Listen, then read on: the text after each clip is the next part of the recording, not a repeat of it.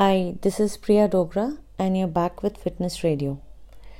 So the topic today is applicable to many of you, and since I was going through this, I thought why not talk about this and share my feelings with all of you. So we are going to talk about the mental health of our kids today. My children are giving exams as we speak and they are waiting for the results to come out, and my younger one is giving her exams for middle school and the elder one is giving exams for professional colleges. So it's like handling two generations apart. But we are going to talk about the elder one today. So she's giving exams, and we are from a small town, so there's not much of career counseling here. Children don't know till class 8, 9 what they want to do. The only source of information is relatives who are abroad, cousins who are in the metros, or the internet.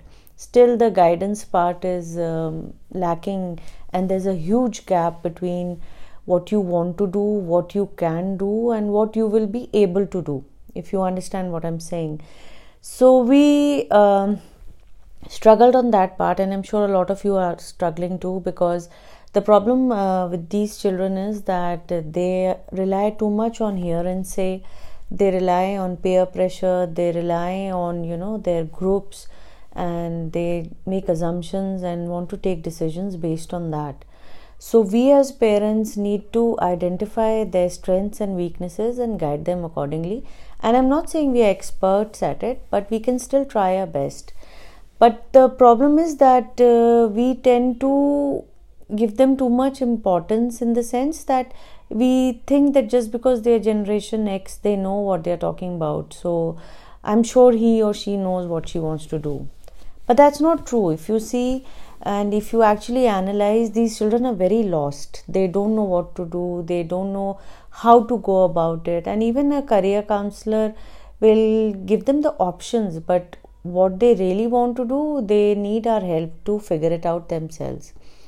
So they also have these strange complexes which we never had of, I'm very tall, I'm very thin, I'm very fat, I'm very dark, my hair is too dry, my skin is too oily. And these complexes play such an important part in their life that they tend to lose focus of the bigger picture.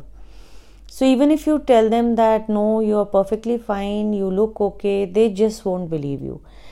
And they think that if you don't get through a good college or if you don't get through a good school, that is the end of the world. So I think the title for today's cast should be that even if you don't get through the best college in the country, it's not the end of the world. There is so much more you can do. There are so many options. You have to keep telling them that even if one door closes, there's another one which is going to open. And that's not easy again, because they tend to turn around and tell us at every opportunity they get that you don't know how things work. It was not like this at your times.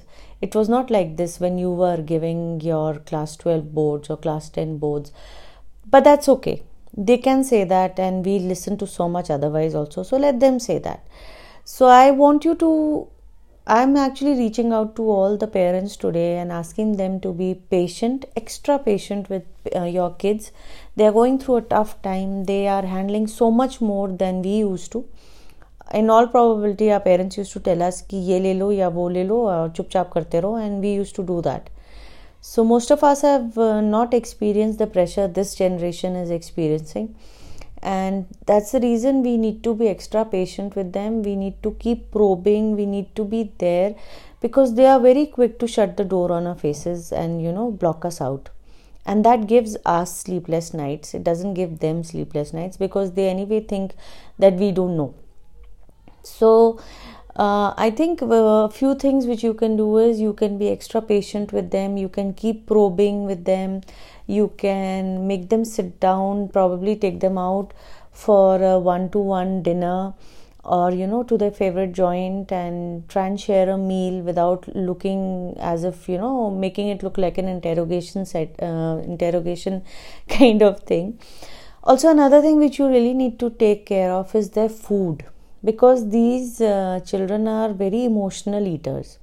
one exam gone bad, they will, hog up on junk food, or they will binge on like liters of aerated drinks, and next day wake up feeling even more horrible.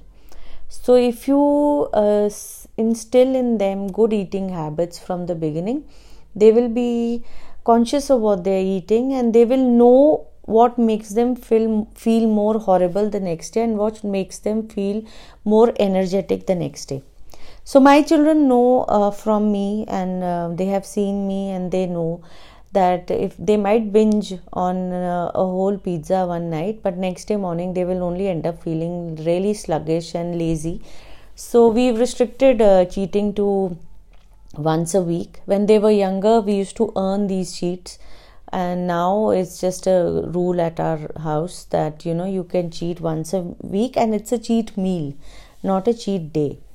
So probably small rules like this will keep them motivated, because if they are eating well, if they are drinking water, they will feel at least good about themselves mentally and physically, and be more better apt to handle things and the crises which they might feel in these years when they are taking important decisions.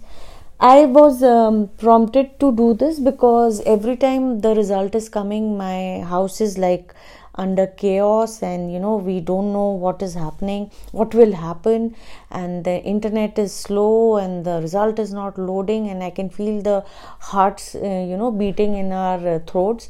So I thought we all should stay calm. We all should, if we are calm, they will be calm, and let's hope for the best. And it's not the end of the world. There are millions of things you can do.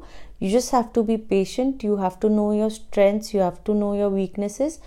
And what are we doing? What is our existence as parents? We are working hard day and night. We are slogging for people, slogging for ourselves. For what? So that we can make or break our child's life. So, you can make it by being sane, by being patient, by being sensible, by doing some research, by knowing your options, by discussing those options with them. But if you freak out, you are only going to, make the things worse, and it will be very difficult for you to handle it later on. So let's be positive. We are already handling so much this year. It's been a very strange year. And if your children are giving boards, you might be worrying about admissions getting late because of the virus scare, colleges not opening. So what can you do? Can you do something about it? You can't. So let's just hope for the best, stay at home, be safe, be positive, and keep our children safe, keep them occupied. And I think it's a golden opportunity to spend quality time with them, get to know them better, and keep them sane. So be safe, guys, and also all the best to all the children who are giving the boards, who are giving the entrances. Don't worry, you'll do just fine.